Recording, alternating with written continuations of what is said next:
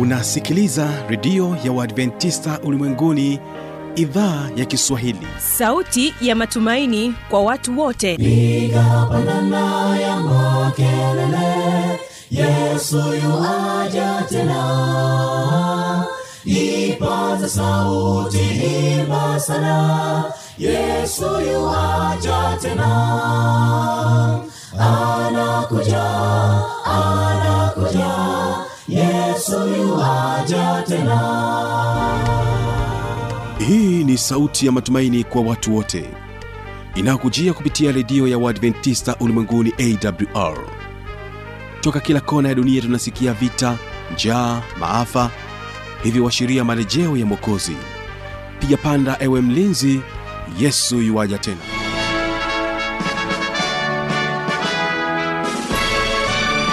unaendelea kuitegea sikio idhaa ya kiswahili ikikutangazia kutokea morogoro tanzania kwa masafa mafupi ya mita bendi 16 msikilizaji unaweza kunipata kupitia mornings fm lakini vilevile vile kupitia rock fm mtandao wetu ni www org ungana nami mtangazaji wako kibaga mwaipaja nikiwa kama msimamizi wa kipindi hiki cha biblia ya kujibu. Nikukumbusha tu ya kwamba hii leo kwa njia ya waimbaji tutakuwa waimbaji wa ambassadors of christ kutoka kule nchini rwanda ambapo watakuja kwako na wimbo unaosema rangi. Mataifa yetu mbalimbali yanazo bendera zake nzuri wote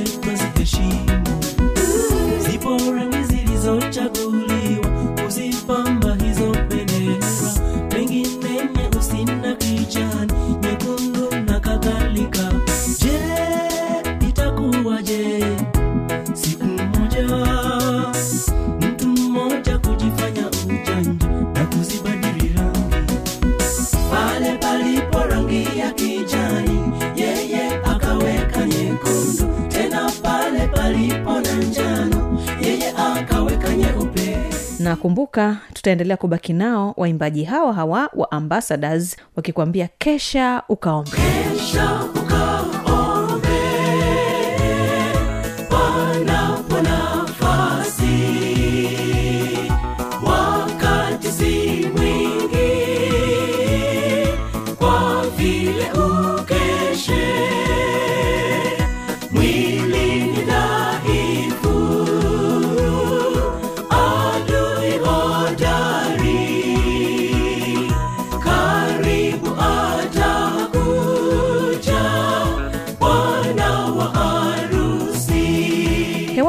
kwa upande wa kipindi hiki cha biblia kujibu tutapata wasaa wa kuweza kumsikiliza mchungaji lupakisio mwakasweswe akiwa nami kibaga mwaipaja tukijibu maswali ya msikilizaji. Unajiuliza kumbe amri ziko mbili tu kwamba mpende bwana mungu na mpende jirani. Ni kweli lakini yesu alikuwa anafanya summary. Waswahili wazungu si wanaita summary au fupisho wa amri zile kumi eh, ambazo ziko zina sehemu kuu mbili. Amri kumi zina sehemu ngapi mbili. Basi hawapa ambassadors kutoka kule nchini rwanda wanakwambia rangi rangi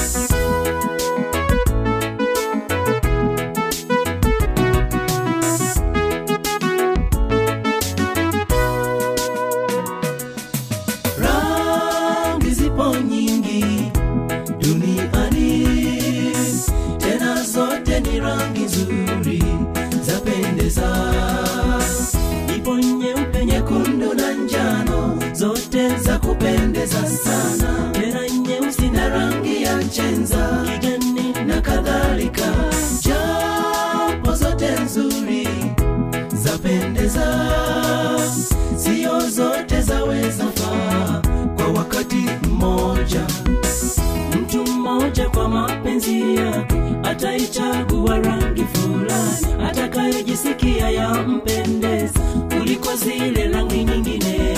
Chunga usijifanye mjanja kwa machaguzi yake. Ukisema rangi ni rangi yoyote yaweza faa. Hivyo hivyo mwenyezi mungu kaitenga siku ya saba iwe ni sabato kwake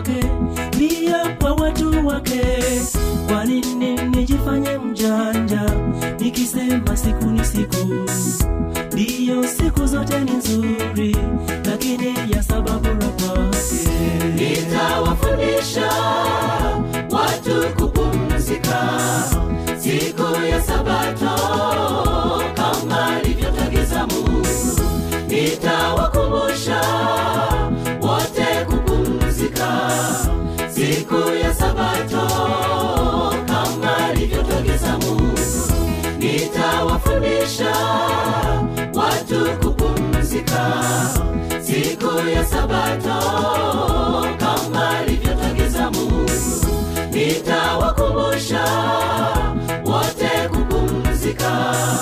Siku ya sabato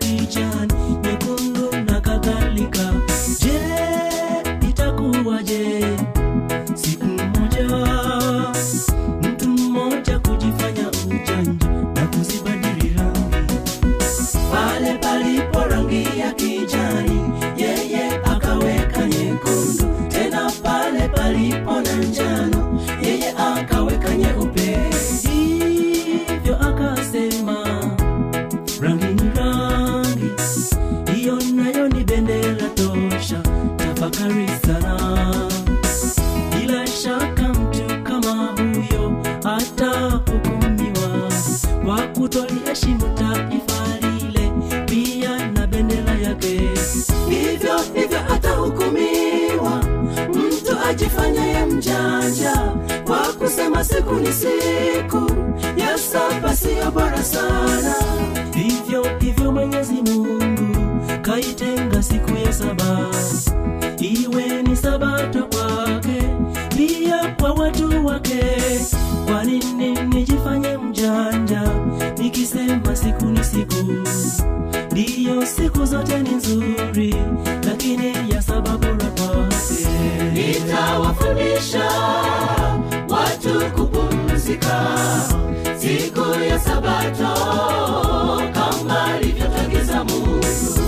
Nitawakumbusha wote kupumzika. Siku ya sabato kama alivyotagiza mungu nitawafundisha watu kupumzika. Siku ya sabato kama alivyotagiza mungu nitawakumbusha wote kupumzika. Siku ya sabato na kwa wimbo huo wa rangi msikilizaji unanipatia nafasi ya kukaribisha katika kipindi hiki cha biblia ya kujibu. Tafadhali ungana naye mchungaji lupakisio mwakasweswe nami kibaga mwaipaja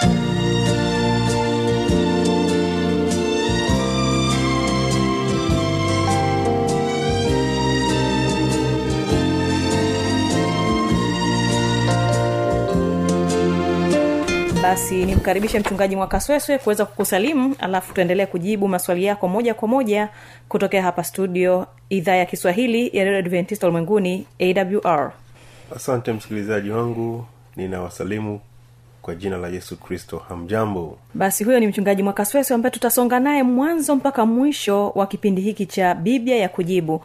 Na moja kwa moja msikilizaji tuingie katika maswali yetu ambayo tumeweza kuyapata hapa studio hii leo na swali la kwanza linatoka kwake vareria ruoga kutokea kule musoma ambaye yeye anauliza hivi amri za mungu zipo ngapi?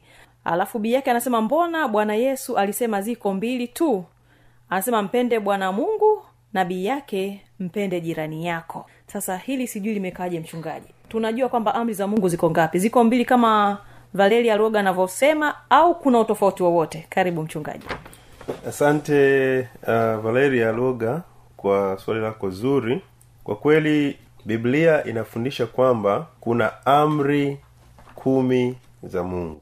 Amri kumi za mungu ziko katika kile kitabu cha kutoka ishirini mstari wa kwanza mpaka kumi na saba. Ndizo amri ambazo waumini wote wakristo wote wanaelewa hivyo. Amri zile ambazo tunazifahamu. Mungu akasema maneno haya yote akamwambia usiwe na miungu mingine ila mimi usijifanyie sanamu ya kuchonga usi, eh, usi usilitaje jile bure jile la bwana mungu wako. Ikumbuke siku ya sabato itakase. Waheshimu baba. Amri zote hizo mpaka kumi. Kwa hiyo ziko kumi. Kwa hiyo amri za mungu sio mbili. Lakini basi kwa nini inaonyesha kwamba wakati fulani yesu katika kitabu cha mathayo ishirini na mbili mstari wa thelathini na nane na tisa anaeleza amri mbili. Anazungumza kuhusu amri ya kwanza mpende bwana mungu na mpende jirani yako. Labda tusome kidogo katika biblia kitabu cha mathayo ishirini na mbili mstari wa thelathini na nane thelathini na tisa anasema hii ndiyo amri iliyo kuu tena ni ya kwanza na ya pili yafanana nayo nayo ni hii mpende jirani yako kama nafsi yako. Unaweza ukaona jinsi ambavyo biblia inaeleza na ukiona biblia inaeleza hivi ina maana kwamba kuna sababu ya msingi ambayo yesu alikuwa akizungumza kwa hawa watu waliokuwa wanamuuliza swali. Ukianza lile mstari wa thelathini na sita wanamuuliza mwalimu katika torati ni amri ipi iliyo kuu? Mstari wa thelathini na saba ndipo anawajibu akawaambia mpende bwana mungu wako kwa moyo wako wote na kwa roho yako yote na kwa akili zako zote. Anasema hii ndiyo amri kuu tena ya kwanza. Kwa hiyo kuna amri kuu mbili e, ya pili ambayo ni kuu pia anasema mpende jirani yako kama nafsi yako. Sasa unajiuliza kumbe amri ziko mbili tu kwamba mpende bwana mungu na mpende jirani. Ni kweli lakini yesu alikuwa anafanya summary. Waswahili wazungu si wanaita summary au fupisho wa amri zile kumi eh, ambazo ziko zime, zina sehemu kuu mbili. Amri kumi zina sehemu ngapi? Mbili. Amri ya kwanza mpaka ya nne ni amri ambazo zinamtaja mungu tu. Ukianza amri ya kwanza mpaka ya nne ni amri ambazo zinamhusu mungu tu. Lakini kuanzia ile ya tano mpaka ya kumi zinahusu maisha ya mwanadamu. Ukitaka kumpenda mungu kwa eneo la kwanza kama amri kuu ya kwanza utatii zile amri zile nne utakuwa unamtaja mungu moja kwa moja lakini unapokuja amri ya tano mpaka ya kumi zinamtaja mwanadamu. Usimuue usizini usishuhudie uongo waheshimu baba. Hizo tano ni za mwanadamu. Kwa hiyo yesu alikuwa akizungumza kuhusu amri kuu mbili katika samari ya amri kumi. Kwa hiyo ukisoma mstari wa arobaini anasema katika amri hizi mbili hutegemea torati yote na nani? Na manabii. Kwa hiyo yesu kwa kusema hivyo alikuwa anaichukua amri yote kama torati yote ikitegemea eh, kumpenda mungu na kumpenda mwanadamu pia vile vile. Kwa hiyo unapo kama utampenda mungu hutakuwa na sanamu hutachonga masanamu hutaabudu hutataja jina bure la bwana hutavunja sabato. Na ukitaka kumpenda mwanadamu anasema hutamwibia huta... kwa hiyo ni pande mbili za za za amri kumi. Kwa hiyo tuna amri kumi ambazo zimegawanyika katika makundi makubwa mawili. Asante asante sana mchungaji mwakasweswe kwa maelezo hayo mazuri. Mpendo wa msikilizaji muuliza swali. Naamini ya kwamba umeelewa kwamba amri ziko kumi lakini ambazo zimegawanyika katika mafungu makuu mawili. Fungu la kwanza ni amri ambazo zinamtaja mungu na fungu la pili ni amri ambazo zimelenga kwa wanadamu kama mchungaji mwakasweswe alivyotoa ufafanuzi. Basi bila kupoteza wakati ninaleta kwako swali lake nobert kutokea kigoma ambaye anauliza nitajuaje kama nimesamehewa dhambi baada ya ungamo?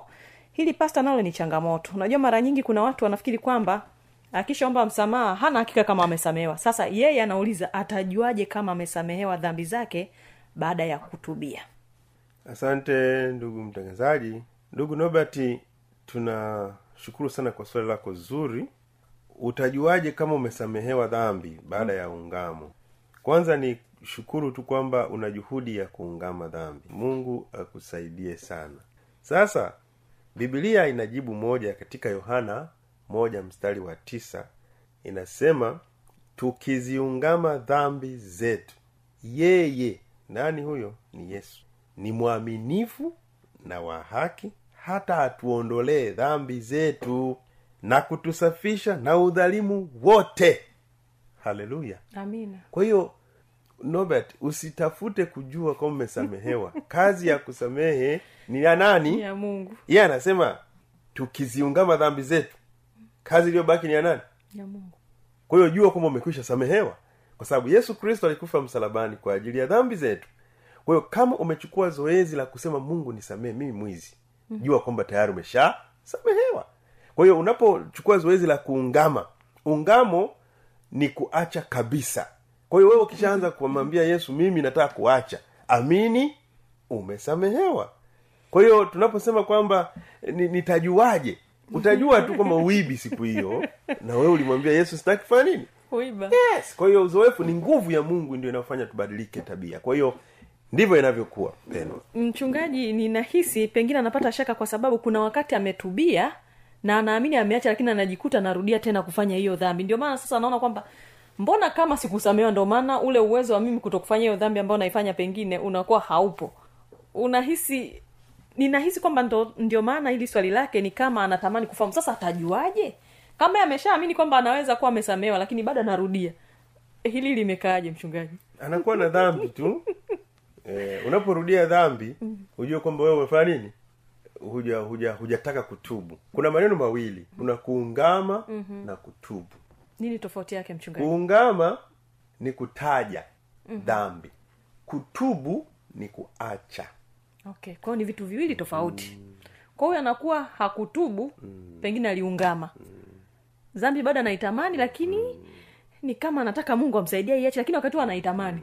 Unapomchukua mtoto ameiba sukari unapomchapa mzazi anaposema baba nimeacha ni sitarudia tena. Pale anaungama anataja dhambi zake. Baba sitarudia tena. Lakini kesho utamkuta amedokoa nini? Sukari. E, haku, hakuto, hakutubu.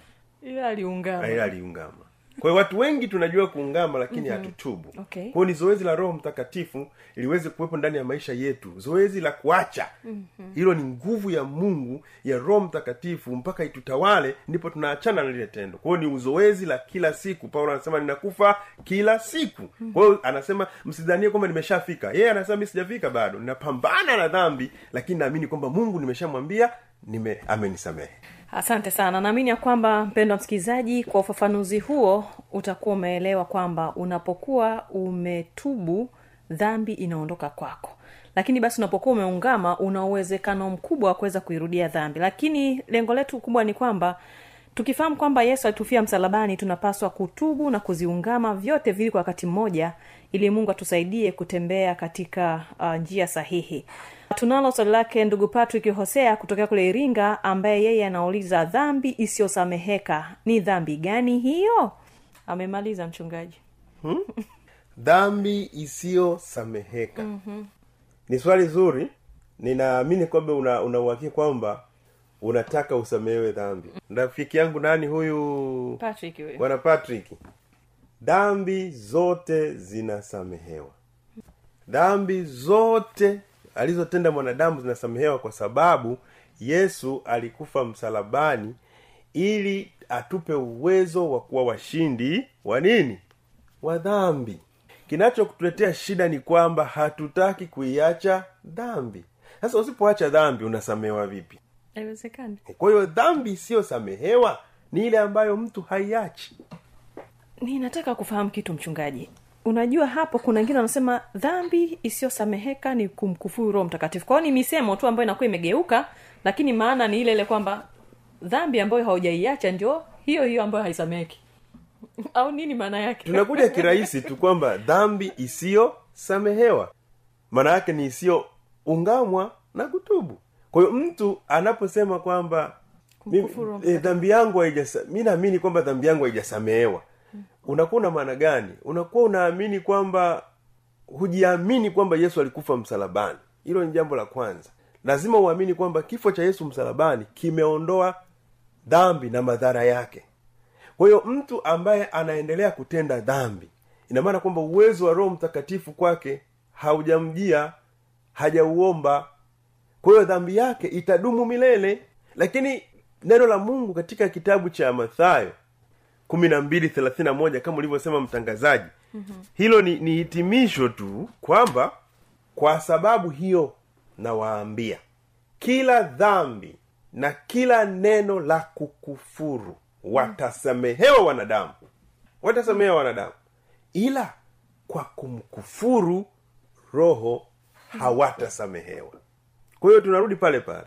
Kila dhambi na kila neno la kukufuru watasamehewa wanadamu kila neno la kukufuru. Eh, watasamehewa wanadamu. Mungu ni mwema.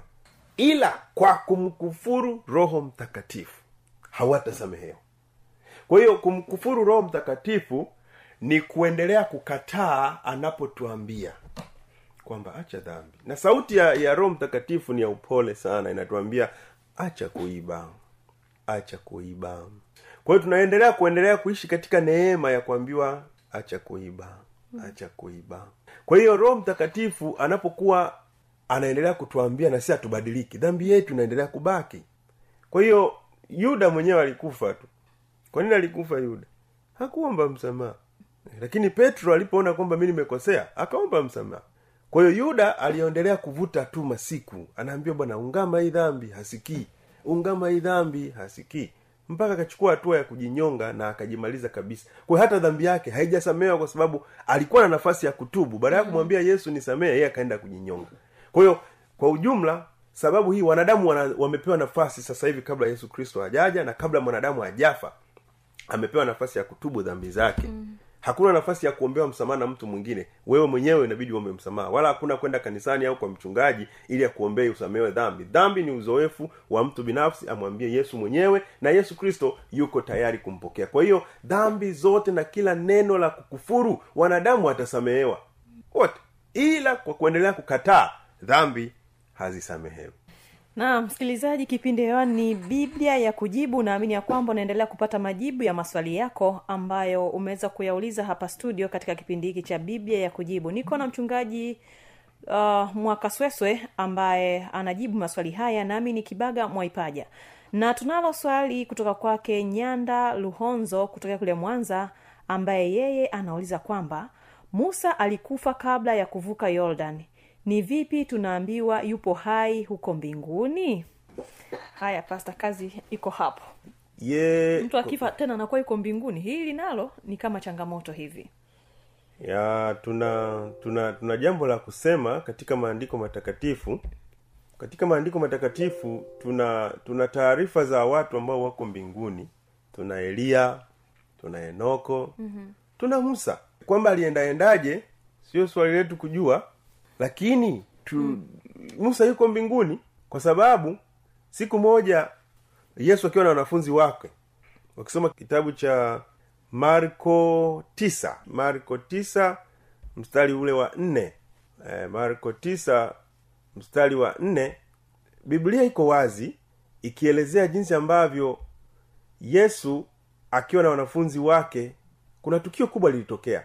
Anasema wakatokewa na eliya pamoja na musa nao walikuwa wakizungumza na yesu mm. siku moja yesu alikuwa ameenda na wanafunzi wake katika mlima musa na eliya walionekana mbinguni eliya alinyakuliwa mm. lakini musa alikufa hiki kinatufundisha ni fundisho tu pia kwamba mm.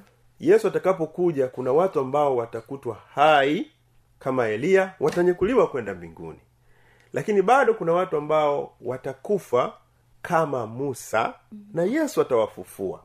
Kwa hiyo walionekana hapa na ukweli ni kwamba musa yuko mbinguni. Na ukisoma kile kitabu cha yuda ni mahali ambapo pia tunaona kwamba kwa kweli hata kaburi lake lililindwa kulikuwa na ugomvi kidogo. Kuna kitu ambacho kinaelezwa katika maandiko hapa kinasema kitabu cha yuda moja mstari wa tisa kinasema lakini mikaeli malaika mkuu aliposhindana na ibilisi na kuhojiana naye kwa ajili ya mwili wa musa hakuthubutu kumshtaki kwa kumlaumu bali alisema bwana na akukemee kwa hiyo kwa, ufupi ni kwamba musa alikufa na siku moja akaonekana mlimani pamoja na yesu. Kwa hiyo yesu tunaamini kama waumini kwamba yesu alimfufua na yuko mbinguni na tukiwa washindi wa dhambi tutakutana na musa mbinguni. Na msikilizaji nipende kukushukuru sana kutenga muda wako kuweza kutegea sikio kipindi hiki cha biblia kujibu tokea mwanzo mpaka tunapofikia tamati kwa siku hii ya leo. Kumbuka ulikuwa nami mtangazaji wako kibaga mwaipaja na niseme asante sana kuchagua kwa pamoja nami. Sikuwa peke yangu nilikuwa naye mchungaji lupa kisio mwakobela mwakasweswe. Basi hatuna la ziada tukutane kipindi kijacho kama cha leo. Kwa heri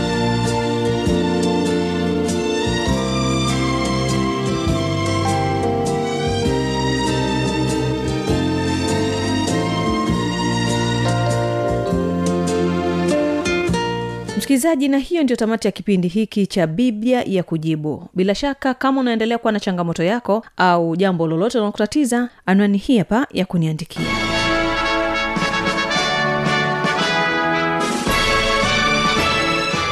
Redio ya uadventista ulimwenguni awr sanduku la posta 172 morogoro tanzania. Anwani ya barua pepe ni kiswahili at awrrg namba ya mawasiliano simu ya kiganjadi 745 184882 ukiwa nje ya tanzania kumbuka kuanza na namba kiunganishi alama ya kujumlisha 255 unaweza kutoa maoni yako kwa njia ya facebook kwa jina la awr tanzania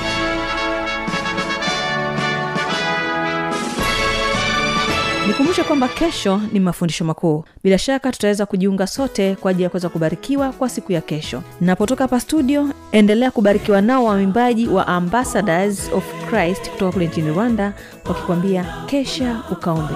Asante kwa heri tukutane kesho panapo majaa